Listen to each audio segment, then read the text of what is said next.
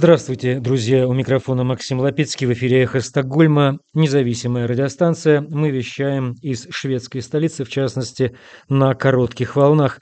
Были созданы в середине марта нынешнего года по инициативе шведского интернет-провайдера Банхов. Это случилось сразу, вскоре после начала российской агрессии против независимой Украины. И сегодня уже 5 декабря. Война продолжается 285 дней. Аналитик в сфере энергетических рынков Михаил Крутихин об установлении потолка при закупке российской нефти в стриме правозащитника Марка Фейгина. У нас сегодня стрим называется «60 баксов за бочку». пятницу из Швеции в Турцию были депортированы два человека, имеющие связи с рабочей партией Курдистана. Обоим было отказано в виде на жительство в Швеции еще до подачи Швеции заявки на вступление в НАТО. Тем не менее, экстрадицию связывают с требованием Турции о выдаче из Швеции членов этой организации рабочей партии Курдистана взамен на ратификацию шведского членства в НАТО. В частности, в Турцию был отправлен 45-летний Махмуд Тат, который был осужден в Турции к шести с половиной годам тюрьмы за сговор с курдской рабочей партией Курдистана. Так говорится в его приговоре. Он был доставлен специальным зафрахтованным самолетом в Турцию и сразу же арестован в Стамбуле. Об этом сообщает информационное агентство «Анадолу». Махмуд Тат бежал в Швецию 7 лет назад, но его ходатайство о предоставлении убежища здесь было отклонено, и в ноябре нынешнего года он был взят в Швеции под стражу по запросу миграционного ведомства. В списках Анкары на выдачу из Швеции были ранее заявлены 33 человека, однако именно Махмута Тата в этом списке не было. Это хорошее начало, которое показывает искренность шведских намерений. Мы надеемся, что за этим последует новая экстрадиция, заявил в этой связи министр юстиции Турции Бекир Боздак в интервью государственному каналу ТРТ Хабер. Об этом сообщает агентство Reuters. В Швеции, однако, раздаются голоса протеста против этих экстрадиций. В частности, об этом говорит адвокат высланного. Это ужасно. Это касается не только его самого. Это затрагивает прежде всего шведскую демократию и права человека, сказал агентству ТТ Абдулла Девечи, адвокат экстрадированного Махмута Тата.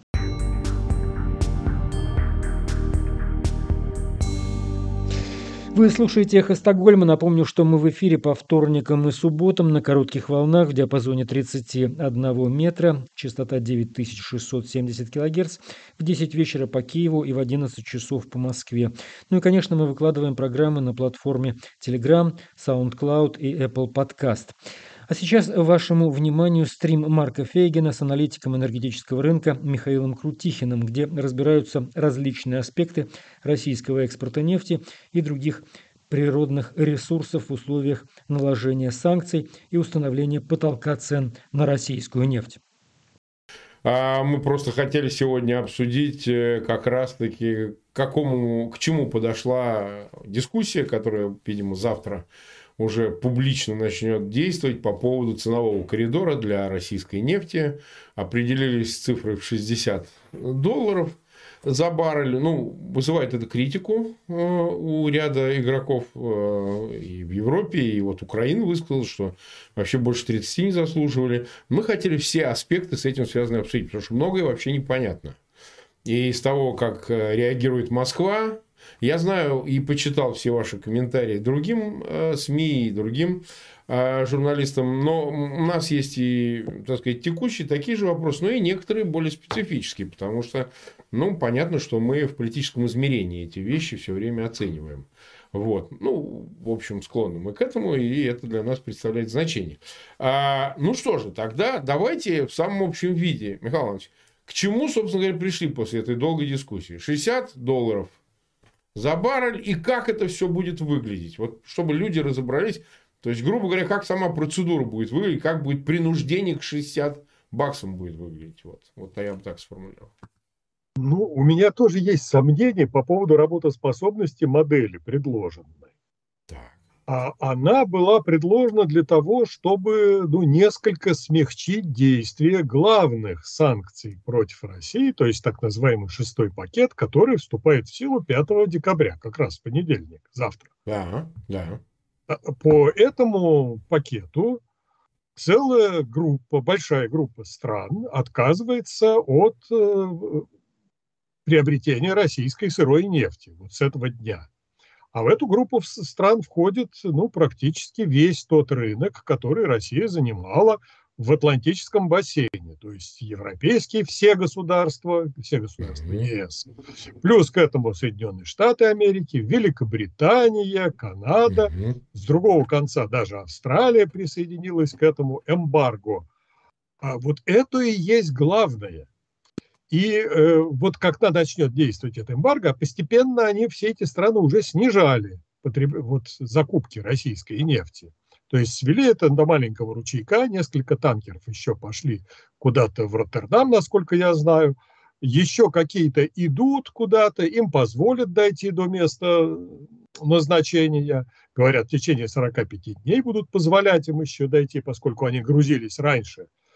Э, но смысл-то здесь, главный смысл, что у России пропадает, если вот все эти санкции работают, 51% экспорта нефти, если сравнивать с 2021 годом предыдущим. Да. Вот тогда Россия экспортировала 231 миллион тонн нефти. И если вот все эти страны, которые получали нефть в той же самой пропорции, что в прошлом году, они отказываются – у нас получается минус 118 миллионов тонн, ну 51%. Вот куда России пристроить эти 118 миллионов тонн? И возникла схема. Э, организаторы вот этого эмбарго, они вдруг испугались, что исчезновение этой нефти с глобального рынка вызовет дефицит, э, рост цен, очень бурный mm-hmm. рост цен. Ну, назывались какие-то совершенно сумасшедшие цифры – и в результате это будет большим ударом, ну, скажем, по цене на бензоколонках в Соединенных Штатах Америки. Ну, по многому чему э, рост энергетических расходов, он никому вот сейчас из потребителей энергии не нужен. Mm-hmm. И решили сделать, э, ну, как бы вот исключение. А, вроде бы разрешить России экспортировать нефть э, везде, кроме вот этих государств. Кроме Но государств, сколько... которые э, накла... да. накладывают эмбарго. То есть они все равно наклад... по 60 не будут покупать. Нет, нет. Вот эмбарго начинает действовать. То есть все, больше нефть не получают. А все, Россия, понятно. которая могла бы куда-то еще вот эту освободившуюся нефть э, продать, вот для этого начинают вводить какие-то ограничения. Угу. Что, что за ограничения? Но ограничения невозможно наложить на государство, которое покупает нефть. Потому что ну, оно не, просто не присоединилось к санкциям. За сколько хочу, за столько покупаю. Раз. Значит, надо накладывать какие-то ограничения на перемещение этой нефти. И наложили да. вот потолок цен, которому должны следовать не покупатели. Вот это очень важно. Ага. А компании транспортные, то есть судовладельцы, страховые компании, которые обеспечивают перевозку нефтеналивных э, грузов, да. брокеры этих сделок, ну, э, все, кто вот участвует в перевозке морем вот этой ага, нефти. Ага. Вот тут возникают э, сразу несколько проблем. Почему я говорю, что вот этот эффект может оказаться не таким, как ожидалось. Значит, первое, Россия уже продает свою нефть дешевле, чем вот этот потолок. Так. Мы, мы видим партии нефти, которые ушли из Балтики по 58, по 52 да. доллара за Но баррель. это в том числе реакция вот и на ожидаемый вот это ценовой коридор? Или это какая-то ну, самостоятельный тренд вниз или дисконтирование какое-то? Что это такое? Нет, но тренд-то вот вниз начался еще с началом войны. Ага. Когда возникли первые попытки ввести санкции, и когда стали за уходить от российской нефти, просто уже mm-hmm. потребить. И пришлось давать гигантские скидки. А скидки доходили до 30 и больше, чуть ли не до 40 в некоторые моменты долларов за баррель. Это скидки, это не цена нефти. Некоторые ужасно обрадовались, Индия обрадовалась и срочно увеличила объемы закупки из России. Но вот здесь все равно, а закупка-то была по очень низким ценам, ниже рыночных, естественно.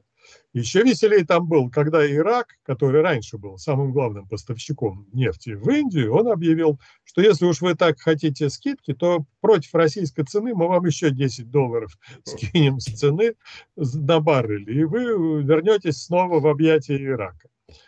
Э, а ситуация здесь вот э, я бы даже э, обратил внимание еще на один фактор. Вот господин Путин, а затем Песков, э, вице-премьер Новак, и вот много кто еще в России, они объявили, что если какие-то страны присоединятся к этому потолку да. цен, то никакая... мы продавать не будем. Да, да, да, нефть туда не пойдет. Ну так первое, это те страны, которые объявили этот потолок, это эмбарго, они уже отказались от российской нефти. Да. Это первое. А второе, если остальным странам, не присоединившимся России, и так продает нефть ниже вот этого потолка, вообще какой смысл сотрясать воздух и говорить, что мы там откажемся им что-то такое продавать? Ну ладно, вот представим себе какая-то страна условная, ну не Индия, а как какая-нибудь, вдруг есть какой-то покупатель, так. она э, уже покупает нефть ниже, чем вот этот потолок, и вдруг начинает объявлять, я это покупаю в рамках вот этого ограничения потолка нефти. Ну да, тогда Путину некуда будет деваться, он должен будет прекратить поставки нефти вот в эту самую страну. Но поскольку никто не объявляет, то он совершенно спокойно может по низкой цене гнать эту нефть э, в Индию. Да, в бюджете на три года, который сейчас вот в третьем чтении уже Госдуму прошел, там заложена цена на три года на российскую экспортную нефть 60 долларов за баррель. Угу. И тогда будет вот по замыслу авторов этого бюджета более или менее стабильное поступление в российский бюджет в размере 8 триллионов долларов в год, и все там будет вроде бы ничего, и дефицит-то будет приемлемый, там не больше 3 триллионов долларов в год. Э, но вот как-то вот не получается. То есть э, действовать будет, э, во-первых, этот потолок, вероятно, кто-то будет им, ему следовать, а во-вторых, это будет просто очень низкая цена на российскую нефть без всякого потолка. А дальше вот самое это интересное, это будет вот куда пристроить вот после начала эмбарго 118 миллионов тонн нефти в год, это больше двух миллионов баррелей в сутки – которые вот эти страны, авторы санкций, не хотят больше покупать. А вот куда их возникает, Куда, куда их Москва большой вопрос. Все называют, все в России называют три страны, которые могут купить много нефти. Страна номер один – Китай. Так. А у Китая там особое положение. Вот у Китая он бы мог взять больше российской нефти, и на переговорах китайских э, деятелей с нашими всегда возникал такой вопрос. Вот сколько нефти вы там хотите, мы вам будем поставлять. Они говорят, вот сколько поставите, столько мы и возьмем. Потому что китайцы, они хотят покупать нефть, но они ее получают в основном через э, нефтепровод ВСТО, Восточный Сибирь, Тихий океан мощностью 80 миллионов тонн в год. Но он не только в Китай поставляет нефть, а на Дальнем Востоке из порта Казмино отгружается нефть и в Японию, и в Сингапур, и в Корею, угу. и много куда еще. Вот эта нефть туда уходит. И еще есть ручеек нефти 10 миллионов тонн в год. Это Роснефть отправляет через Казахстан по трубе. И все. И мы видим, что на протяжении последних лет максимум того, что Китай мог взять, хотел много, но взять-то он мог. Вот минимум был 72 миллиона тонн, максимум 83 миллиона тонн. И больше этого, вот Китай просто физически по транспортным возможностям взять не в состоянии. Угу. Гонять танкеры в Китай с Балтики из Черного моря, ну это, мягко говоря, неэффективно. По Северному морскому пути ну, ну там тоже много вот не прогнать этой нефти, до, до Китая тем более. И поэтому исключаем Китай вот из этого уравнения. Значит, у нас остается Турция. Турция немного увеличила закупки российской нефти, да. действительно. Вот, но а, она 118 миллионов тонн не возьмет дополнительно. Значит, остается Индия. А Индия тоже столько не возьмет. Во-первых, есть другие поставщики, у них есть политика диверсификации поставок. Затем некоторые, э, японск... Э, некоторые индийские предприятия уже отказались от российской нефти, опасаясь за какие-то ну, вторичные санкции со стороны США и западных государств. А они предполагаются к тем, кто будет нарушать ценовой коридор, вторичные санкции? Это из этого они, исходит? Если по тексту вот этих вот законов о потолке, то санкции да. не на покупателей нефти могут быть наложены, а, а на, на тех, кто ее Логистика. транспортирует ага, море. Ага. Вот. Ну, да. Но тут возникает еще одна проблема, о которой все говорят. Это э, как обеспечить страхование таких российских денег. Да. Вот вроде бы страховые компании, во-первых, они должны отказываться страховать вот по замыслу санкций те российские грузы, которые продаются выше этого потолка. Значит, а страхователи, которые присоединились вот к этой санкции, ну, во-первых, они тут вздохнули с облегчением сначала, потому что, говорят, шестой пакет санкций, он нам вообще запрещал все нефтеналивные грузы России страховать. А тут вдруг надо, надо вот такая вот, э, такое облегчение нам наступило, мы можем участвовать в этом, получать какие-то за это деньги, но а, каким образом это все будет э, проверяться? Да. То есть страховая компания должна будет докладывать куда-то. Но а докл... обычно такие вещи они докладывают э, контр... контролирующим каким-то организациям. В Великобритании, например, есть, в э, Соединенных Штатах Америки. А докладывать надо, что вот цена была ниже того-то, того-то и того-то. Но э, возник вопрос, а если страхование обеспечивать российскими компаниями, не теми, вот 95% ну, да. всего страхования идет пулом, э, ну, западным фактически пулом, там Ллойды всякие и так далее, вот такие респектабельные компании, которые не будут страховать подозрительные грузы плане, в ценовом плане подозрительные, российские. И вдруг, значит, прозвучало два предупреждения. Первое, китайские компании стали отказываться от э, российских получения от российских страхователей. Все, не верят они им больше. Ну, естественно. Раз. А дальше, например, э, нефть из Черного моря дальше вывозить танкерами, вдруг э, Турция подтвердила, что она проход через Босфор со страхованием ненадежным. Российским... Не ага. Ну, фактически они не назвали их российским. Да, то есть не будут... Э, а как же это... В общем, это наложены значительные ограничения на попытки контрабандой вывести нефть, которая будет дороже, угу. чем вот этот потолок. Угу. Во-первых, покупатели уже, они стали умными, они не будут покупать нефть дороже этого потолка.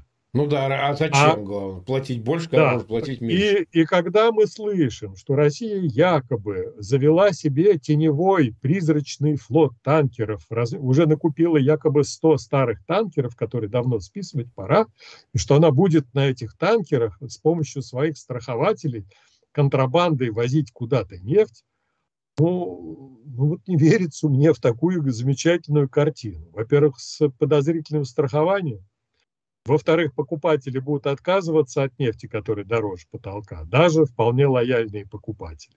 Поэтому смысл в этой теневой структуре танкерной вот от меня ускользает. Вот нету этого смысла никакого. То есть вывод такой, что по 60 будут продавать, Россия будет продавать. Я думаю, что будут продавать дешевле. Ну, дешевле понятно, но мы имеем в виду, что да, завтра, да. например, вдруг баррель возрастет до 100, все равно 60 потолок. И, так сказать, в этих условиях деваться некуда будут продавать по 60. Я правильно понимаю? Ну, я думаю, будут, будут. И страшно бояться будут, что покупатель нефти вдруг объявит, что он делает это из, исходя из потолка цен. Значит, тут деваться некуда, Путин немедленно должен объявить, что туда нефть поставляться не будет. Поэтому эти покупатели будут совершенно спокойно покупать российскую нефть. Но самое главное, что вот эти 118 миллионов тонн нефти в год, которые уходят с рынка, вот полностью а их компенсировать не уловками там этими теневыми танкерами, не какими-то сговором там еще с кем-то, с дополнительными покупателями российской нефти, ну, ну не получится. Как минимум, вот ну, считали, считали мы, вот здесь будет уловка, здесь будет уловка уходит с рынка полтора, как минимум полтора миллиона баррелей нефти в сутки. Угу. А что это значит? Вот э, опасно это для цены или не опасно? Да, вот, сегодня, вот как. Сегодня состоялось очередное заседание ОПЕК+. плюс. И, и публика несколько настороженно к этому заседанию относилась. Думали, а как вот они отреагируют на то, что завтра начнется эмбарго на закупки российской нефти. Это что же значит? Им надо будет что-то делать, чтобы восполнять вот этот дефицит. посмотрели, посмотрели, реакция вот ОПЕК плюс нулевая. Там сказали, ребят, вот как мы договаривались, как, вот по расписанию наших квот на добычу, ну давайте ее как в октябре договорились, вот так она останется у нас до конца года и ничего нового не будет. Более того, возможно, мы в феврале где-нибудь, 1 февраля, эксперты соберутся, посмотрят, в каком состоянии рынок. А вообще общее заседание ОПЕК, может, мы даже до июня проводить не будем, потому что все настолько в порядке, что все хорошо. А почему хорошо? Ну, во-первых, на рынке нет дефицита нефти. Так. Мало того, есть избыток предложений над спросом, которые оценивают, и в ОПЕК оценивают, либо в 1 миллион баррелей в сутки, либо в полтора миллиона баррелей в сутки. То есть уход российской нефти вот с этого... Никак не повлияет и не создаст он, дефицита. Он может как-то этот дефицит несколько сгладить, но он не создаст критической ситуации никоим образом.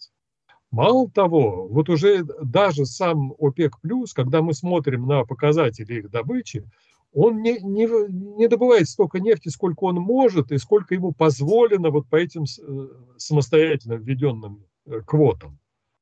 А, там меньше нефти добывается. И у этих всех стран сейчас вот образовался даже вот такой довольно интересный потенциал увеличения добычи.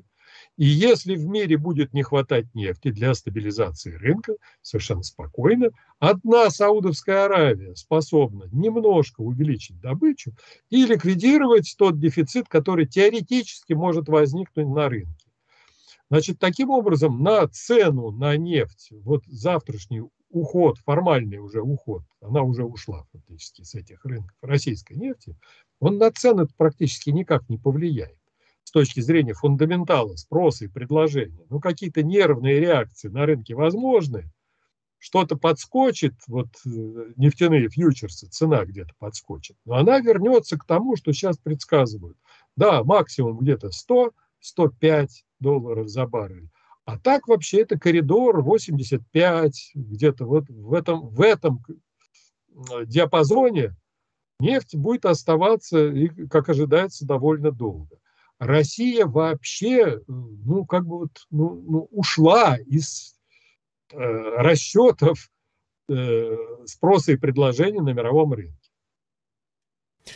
Вот это мы обсудили, как будет э, связано с потребителями этой нефти. А что будет происходить с Москвой? Какие потери будут, если... Ну, вот представим, что этих 118 все больше нет. Ну, то есть, этих полутора по норме баррелей, да, ну и что, и какие, что Россия потеряет, вот если в полном объеме вот она не продается эта нефть?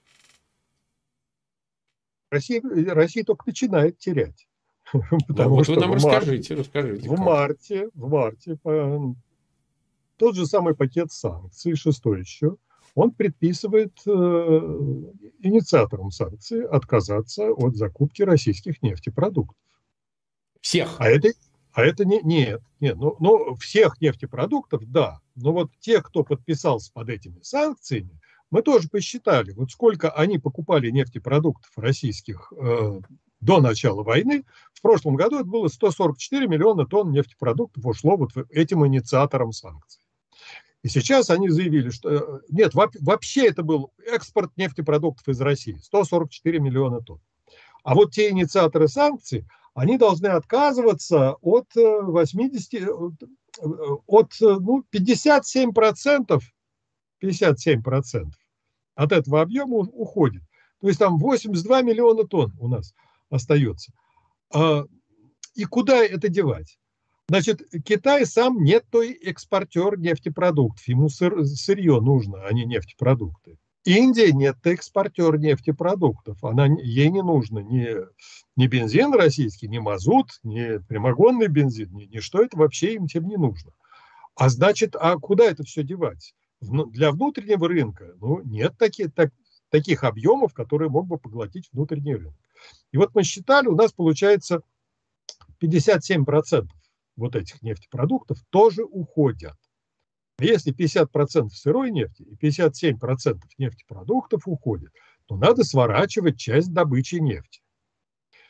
И э, ну, разные есть оценки, потому что есть там государственные оценки. Мало того, даже тот же Новак, вице-премьер, он сказал, что вот при условиях этого потолка, лишь бы не продавать, будем снижать добычу. Вот эти волшебные слова «снижать добычу» сейчас в каждой российской нефтяной компании очень живо обсуждаются. Я поддерживаю контакт с нефтяными компаниями, с многими так. моими друзьями, коллегами там. Э, они говорят, это главная сейчас задача – посмотреть, где мы что будем урезать, вот как мы будем сокращать добычу. Есть э, ну, настолько тревожные ожидания, что ну, даже просто не верится. Вот есть государственная компания «Зарубежнефть», и один из ее менеджеров в беседе с зарубежным корреспондентом сказал, мы можем вот в таких условиях сократить добычу на 70%. Но где-то мы ожидаем 50% сокращения добычи. Вот если все пойдет так, как санкциями предписано. А что такое 50% добычи? Это значит, надо закрывать какие-то промыслы целые. Не то, что там выходить на новые проекты и начинать разведку добычи там, новых запасов нефти, а наоборот закрывать то, что уже есть. Ликвидировать какие-то скважины малоэффективные, давно уже не оправдывающие себя. Это будет, если сокращение а если сократить нефть на, добычу нефти наполовину, то по нашим техническим вот обстоятельствам возродить это в, каком-то да, невозможно. Радужном, радужном случае невозможно. Вся она не вернется. Вернется какая-то часть, небольшая часть. Теперь, что это такое с точки зрения вот, э, воздействия на бюджет да. России? Если считать не только нефтяную отрасль, ну, газовый экспорт уже убили, российский. Угу. Это мы сейчас еще а поговорим. Вот, да, мы а вот нефтяную отрасль, если считать, ну, от нефти и газа считается, что Россия получает там до 40% э, доходной части федерального бюджета, но при этом не учитывается э, большая часть налогов, то есть не учитываются дивиденды государственных компаний нефтегазовых, не учитываются здесь э, налоги на прибыль этих компаний, не учитываются налоги на персонал этих компаний, то есть вот все работающие там не учитываются налоги и вообще поступления от тех компаний, которые обслуживают этот сектор. То есть занимаются да. строительством, бурением, прокладкой. То есть на круг это еще больше значительно. И вот как ни, как ни крути, у нас получается, что 60% вот доходной части российского федерального бюджета – это доходы вот как раз от этого самого нефтегаза и. А если половина нефтяной добычи сокращается, то не исключено, что бюджет российский к концу следующего года уже станет ясно, что он потеряет где-то 30% доходной части своей. Это, mm это весомый удар такой. Очень да, это бесспорно. Не скажу, что это нокаут. Это, это очень, очень, очень тяжелый удар. Вот смотрите, маленькие уточнения, некоторые детали, которые не совсем ясны. Вот мы говорим, что это половина объема, который покупали страны, э, которые вводят эмбарго. Но ведь вот нет, этот коридор... Нет, нет, нет да. это половина всего экспорта.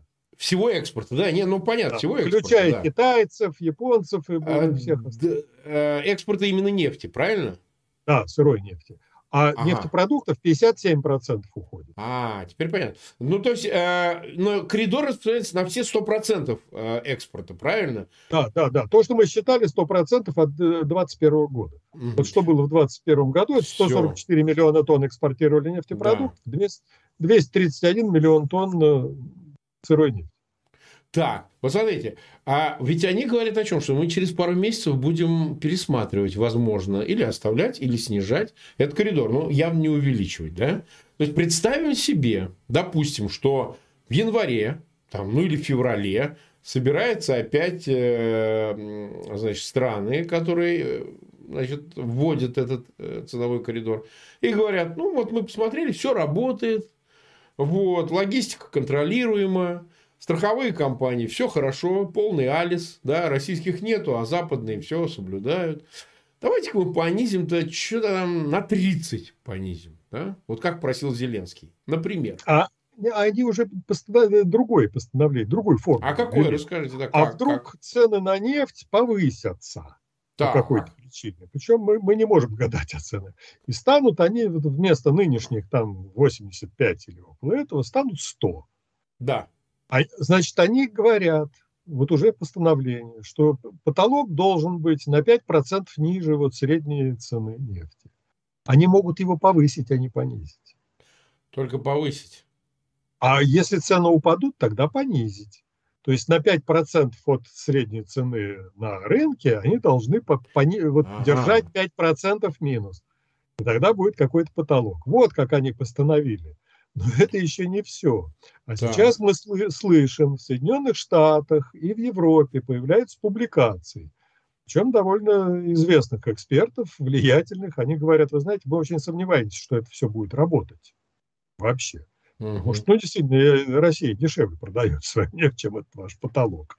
Смысла там большого нет. Если он вообще не будет работать, нам надо будет, и вот тут вот такая формула, нам надо будет придумать какие-то новые санкции, которые будут вот э, России мешать финансировать ее э, военные действия.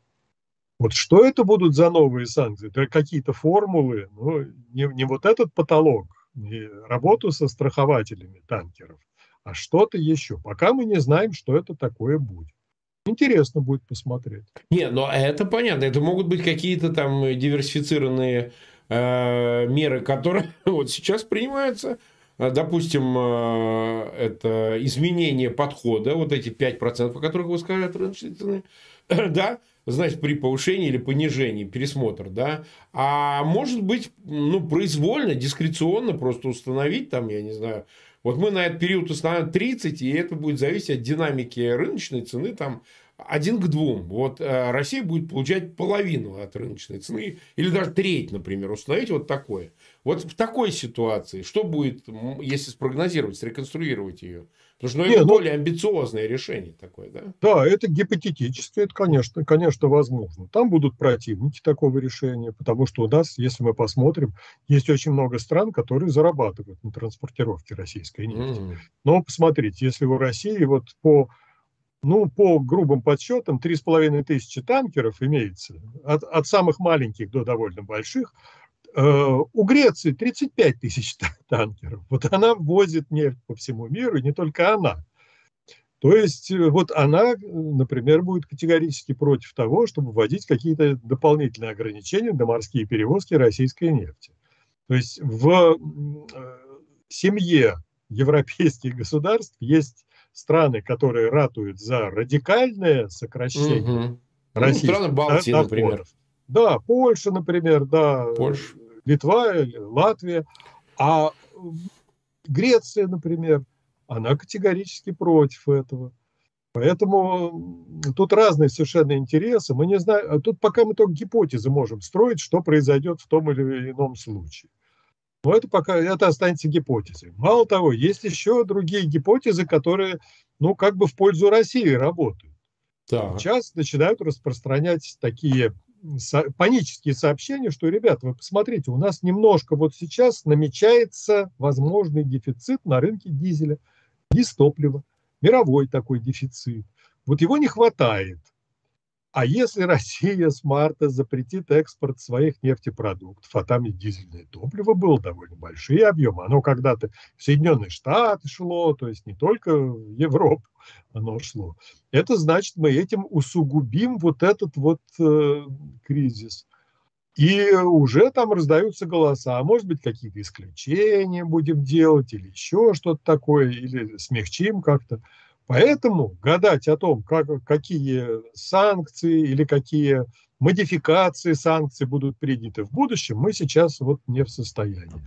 Я, меня этот кризис дизельный не очень волнует, хотя я тут дизелем заправляюсь, но тем не менее э, я не вижу большого кризиса и большого дефицита.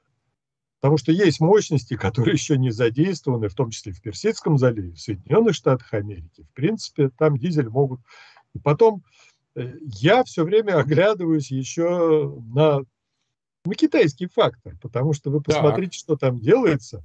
Э, если Китай пойдет вот по тому пути, по которому он сейчас идет, и приход э, к абсолютной власти председателя Си. Ну, что скорее всего, что скорее антикови... всего. Антиковидные меры и социальная напряженность и э, пузыри на рынке недвижимости, ипотеки, и, э, или просто инвестиционные, ненужные инвестиции, там тоже пузырь есть. Китай может очень резко сбавить свои темпы роста и э, свои потребности в энергоносителях. То есть не исключено, угу. что на рынок-то будет воздействовать не та рецессия, которую все давным-давно ожидают, и не уход или приход там российской нефти, а состояние китайской экономики и потребности Китая в нефти, газе и во всем остальном. Вот, вот зачем надо сейчас, я все время в будущее смотрю, вот зачем надо следить в первую очередь. Не, ну это-то понятно. Просто нас интересует, понимаете, в контексте этого такие меры, которые бы... Ну, вот вы говорите, еще пока невозможно ответить, как это будет работать, ценовой коридор. Но я слышал, например, идею о введении пошлин на российскую нефть везде, ну, такой вот вмененный налог, что ли, как лучше назвать, э, скорее налог, который Россия будет платить за войну. То есть, условно говоря, там с каждого барреля, да, значит, соответственно, не знаю, там 10-20 долларов или там, 5 долларов, не знаю, будут платить, и эти деньги будут идти в том числе в фонд репараций Украине за разрушаемую там, экономику, хозяйственную структуру и инфраструктуру и так далее, и так далее, энергетику и так далее. То есть, прям вот э, отрывать сразу от цены. А... Реакция Путина предсказуема на 100%, по-моему. Да, ну, ну, ну понятно. Человек, человек, который угробил газовый экспорт России, да. ему угробить нефтяной экспорт, это ну, ну, да, да. Продолж, продолжение тех же самых приемов. Он тут же объявит, мы не будем поставлять нефть тем, кто вводит вот такой вот налог и вообще какие-то вот эти вот меры. А, значит, все, да, просто нефть туда не пойдет тем, кто этот налог будет вводить. Ну, Михаил Иванович, даже из вашего анализа понятно, что у этого есть пределы. Вот они откажутся поставлять на экспорт сырье, а, а что они с ним делать будут, понимаете? Ничего, останавливать добычу, то есть ликвидировать скважины, затыкать их. Ну, это самоубийство просто... вообще. Самоубийство. Ну, а вот все действия, это, эту формулу вот Нуриэль Рубини на, на прошлой неделе высказал. Россия совершила экономическое самоубийство, mm сказал он. В долгосрочной перспективе она мертва. Это я закавыченный текст просто его высказывания. Это я с ним полностью согласен. Это не просто энергетическое самоубийство, убийство вот российского экспорта энергетического. Это экономическое самоубийство всей российской экономики. Ну, как говорится, что от них еще ждать. А 63 тысячи нас смотрят. Мы 36 минут в эфире. Те, кто присоединяется, не забывайте. Это очень интересный эфир. Мы обсуждаем очень злободневную тему. Пожалуйста, ссылки на этот эфир размещайте. Смотрите, Михаил Иванович, вот у нас есть еще, ну так, при изрядном времени, я думал поговорить еще и о ситуации прямо сейчас э, с газовым рынком и с Европой. Потому что зима началась, 1 значит, декабря, все такое. Э, ну и там, не знаю, вот, например, в России сейчас э, холода. Говорят, еще такие даже выше, температуры ниже обычных. А вот в Европе такого нигде пока нет. Хотя, ну, средние значения, скажем так. Да? Не сильно холодно, не сильно тепло по сравнению с обычным периодом. Что можно сказать вот из всего, что было сделано по части снижения зависимости от э, российского газа? А, а вы же видите, там дикие эти публикации, что там уже эти корм для животных едят. Э, Комсомольская правда публикует, значит, там греются, бог знает чем-то, кизиками якобы в Европе.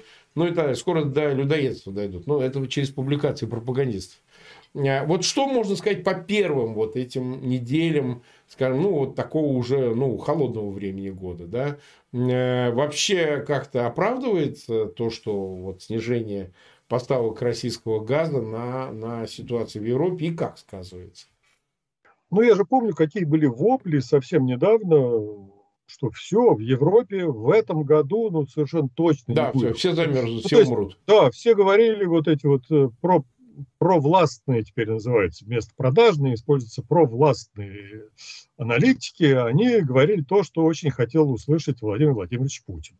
То есть вот Европа вся замерзнет, у них там полный швах, это экономическая катастрофа, коллапс, апокалипсис и вообще все, все там совсем плохо. Я думаю, что же они сейчас-то будут вот говорить? Ну хорошо, начался отбор газа из подземных, все правильно, похолодало, как, как и ожидалось, должен начаться отбор газа из подземных хранилищ. Это сезонное явление.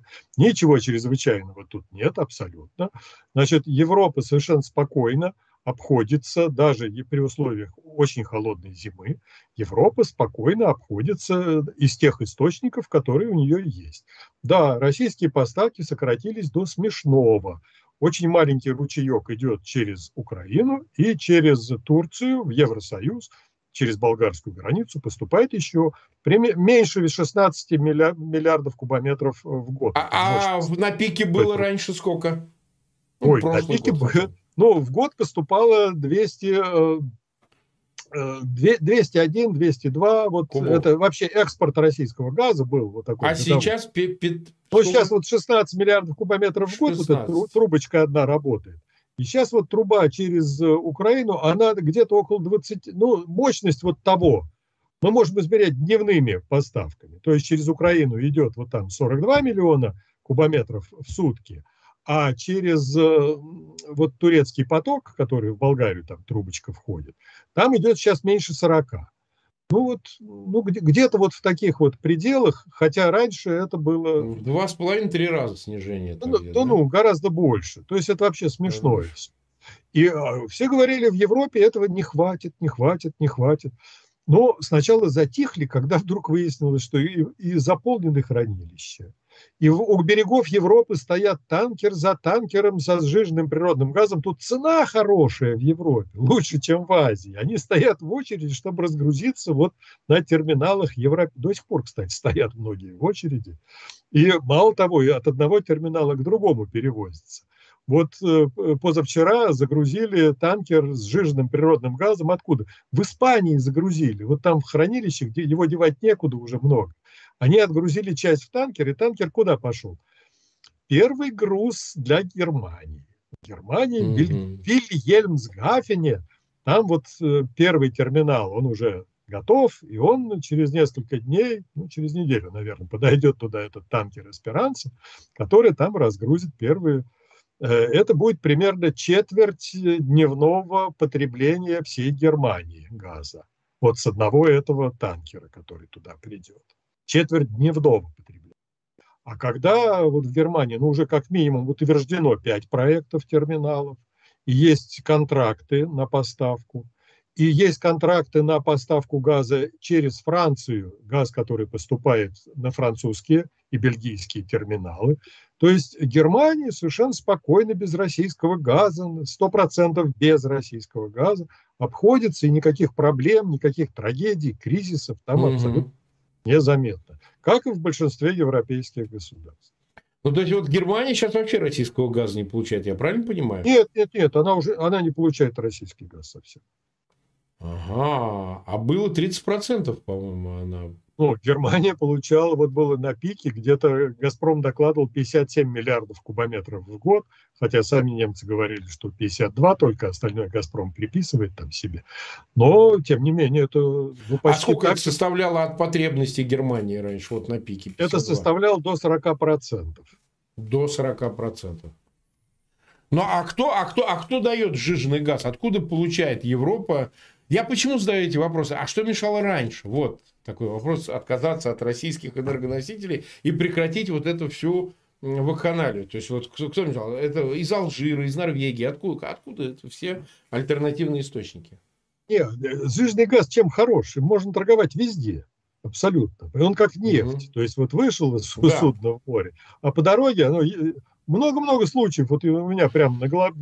графике на глазах а, разворачиваются – Э, и вдруг владельцы этого груза говорят, ой, а там вот в другом месте, вот у нас там цена получше, разворачивайся срочно, давай, да, опять через Суэцкий канал, при в противоположную сторону, там мы сейчас хорошо продадим. Иногда танкеры болтаются ну, по непредсказуемым совершенно маршрутам.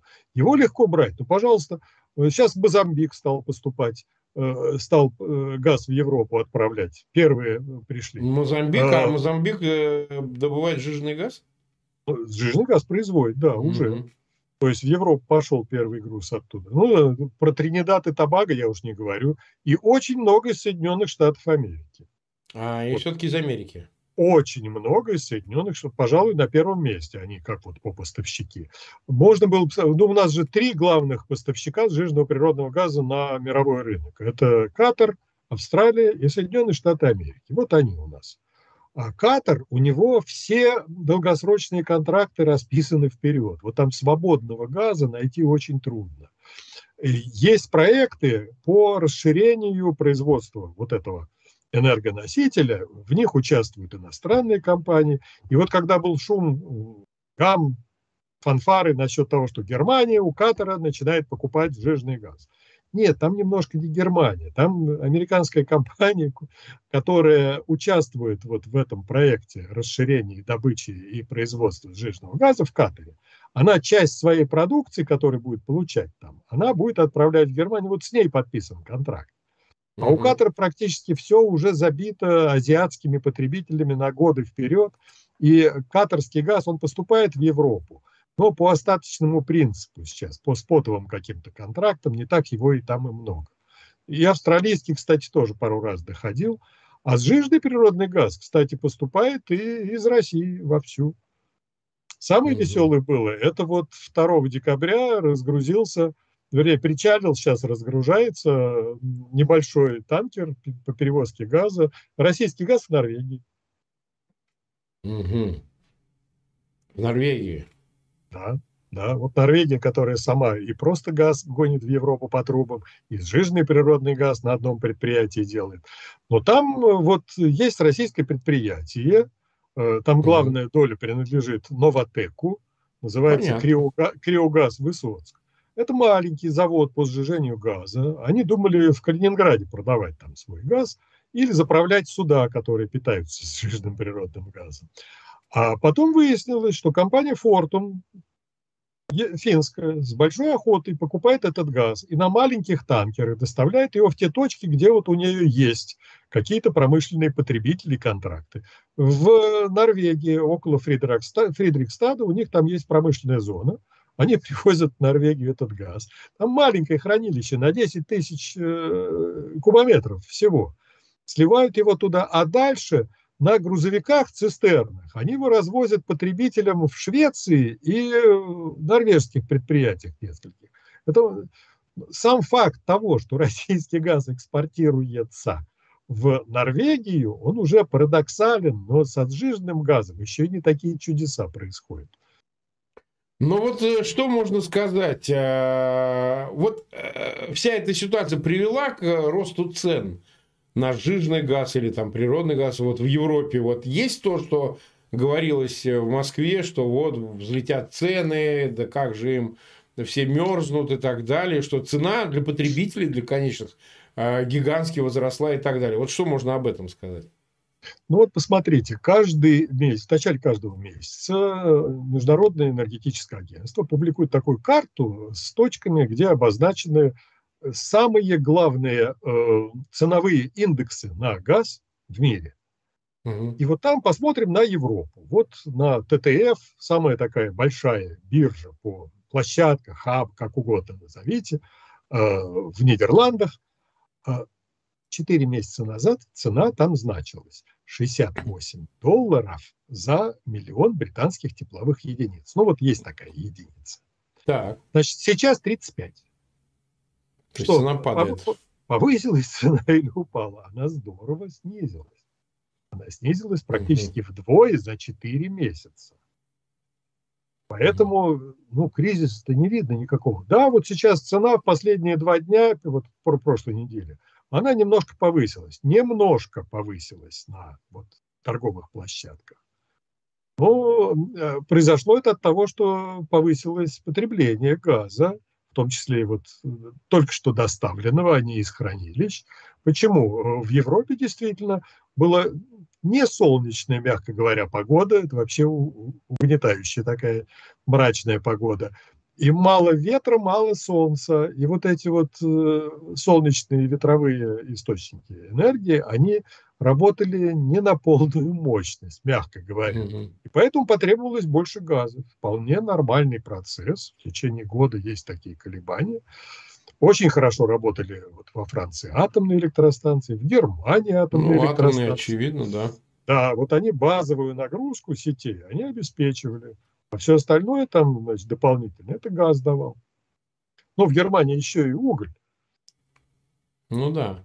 Но вот что можно сказать, так сказать, какая здесь перспектива? Потому что, ну, допустим, а первый год там э, хорошо были хранилища э, в Германии, по всей Европе, э, значит, заполненные и так далее. Не будет ли такого, что, допустим, страшная будет зима, холодная, исчерпается это к весне, все хранилища будут опустошены, и вот опять уже в более теплый сезон вернуться вынуждена там к закупкам российского газа, что-нибудь такое вообще может произойти? Или это сейчас уже очевидно, это исключено, и дальше будет только снижаться до ноля?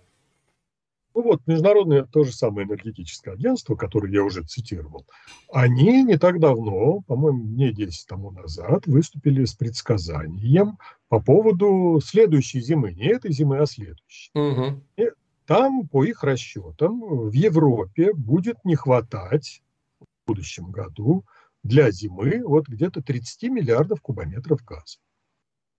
Так. То есть вот они все просчитали. Сжиженный природный газ, поставки по трубе э, от Северной Африки до Норвегии, много, много что еще, вот собственную добычу. Ну, все посчитали, и у них никак не получилось вот, вот 30. Я с этим не согласен. Я думаю, я посмотрел, посмотрел, думаю, что они недоучли много разных факторов.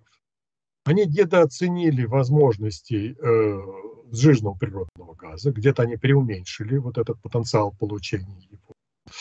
Они э, не доучли возможности э, энергосбережения, энергоэффективности, а мы увидим, что эта тенденция продолжается. Вот Европе...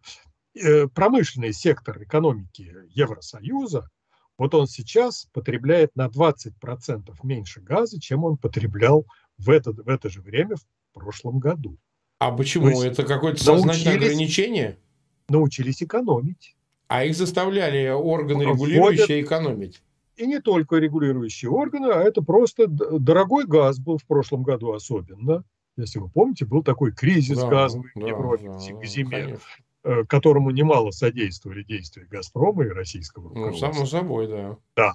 И э, публика просто стала экономить, стала вводить более энергоэффективные производства, экономить на, на топливе, на газе. Э, вот это естественный процесс, он будет продолжаться.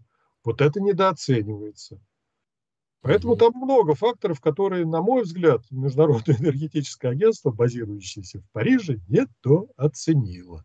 Не вижу кризиса и в будущем году в Европе с точки зрения снабжения газом тоже. Ну вот можно сказать, что фактически произошло то, что прогнозировалось, то, что анонсировалось, что фактически Евро, Европа ну, избавилась от этой зависимости от э, российских энергоносителей? Или это рано еще говорить? Потому что, помните, говорилось, что ну как мы ведем эмбарго на газ, например, там, ну, на нефть там еще как-то так-сяк, но на газ нам надо 3-4 года окончательно, чтобы совсем уже покончить с зависимостью от российского газа. Или вот форсированными темпами можно констатировать, что, в общем, вот если даже остановить вот этот через Турцию, через Болгарию поток, и Украина, я, кстати, не убежден в хороших перспективах этих 40 миллиардов э, трубы, которые через Украину идет. По-моему, так все идет, что, по-моему, скоро это все накроется медным тазом. Но неважно. Во всяком случае, вот можно сказать, что с зависимостью покончено или рано? Ну, цель Путина достигнута. Вот э, газовый экспорт, га, э, рыночную нишу «Газпрома» в Европе Путин убил. Это угу. не Европа убила, то есть не Европа отказывала. Нет, ну, разумеется, конечно. Да. Э, это, это вот со стороны российского руководства были совершенно сознательные действия. Началось это еще в 2005 году и постепенно, постепенно вышло на, на пик, на кризис еще зимой прошлого года. А дальше стало ясно, все, убиваем. Несмотря на все усилия европейского лобби, вот там вот, Газпромовского и Путинского ну, лобби в Европе, ну, как вот немцы говорят, это мы близоруко себя вели, вот мы тут слишком положились на такого надежного поставщика, как «Газпром», это, это была близорукость. Ну, отчасти близорукости, отчасти коррупция, я, я думаю. Не, конечно, коррупция. Как этого фактора никто не, никто не отменял. Шредеризация шла полным ходом и в Германии. Не, ну, это очевидно. В других Не, ну там и Венгрия, тут мы видели, он, он прям, ну даже и он сник, мне кажется. Орбан как-то сник, сник в последнее время явно что-то происходит там у него, так сказать. Что-то объясняет ему фигурально, возможно. Ну, Смотрите, потому что а, у него и перекрывают поставку время от времени, останавливается прокачка нефти по трубе «Дружба». Ему положение-то очень тяжелое. Он был предупрежден давно, что вот нужно mm-hmm. что-то делать, потому что Россия тебе отрубит это все хозяйство, и дружба будет выведена из эксплуатации. Нет, никто ничего не делал в Венгрии.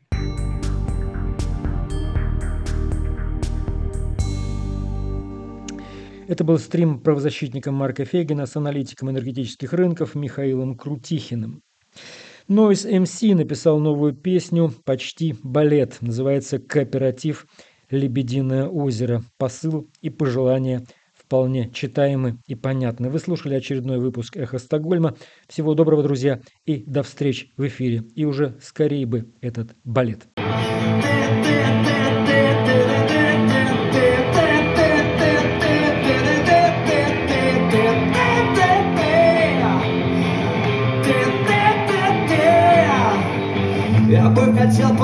поговорить с тобой, но телевизор слишком громко орет.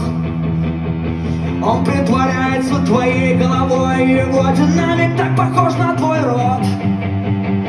Моя страна поднялась с колен во весь свой отрицательный рост. Я отрицательно согласен со всем, вот мой ответ на твой не вопрос. Где вы были восемь лет? Ёбаные не люди Я хочу смотреть балет. Пусть танцуют лебеди Пусть за озеро свое. Дед трясется в трепете Нах с экрана Соловьев. Пусть танцуют лебеди. Кончится,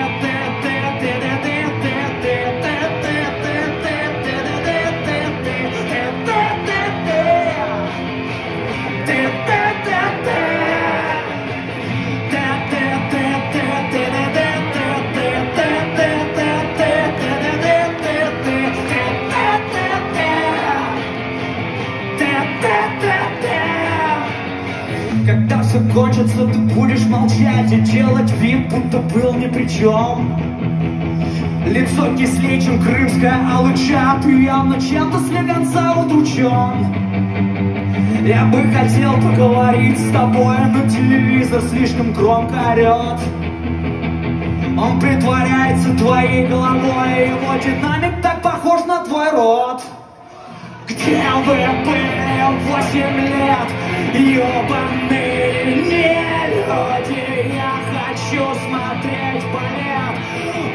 танцуют лебеди, пусть за озеро свое, где трясется в трепете наш с экрана Соловьев, пусть танцуют лебеди.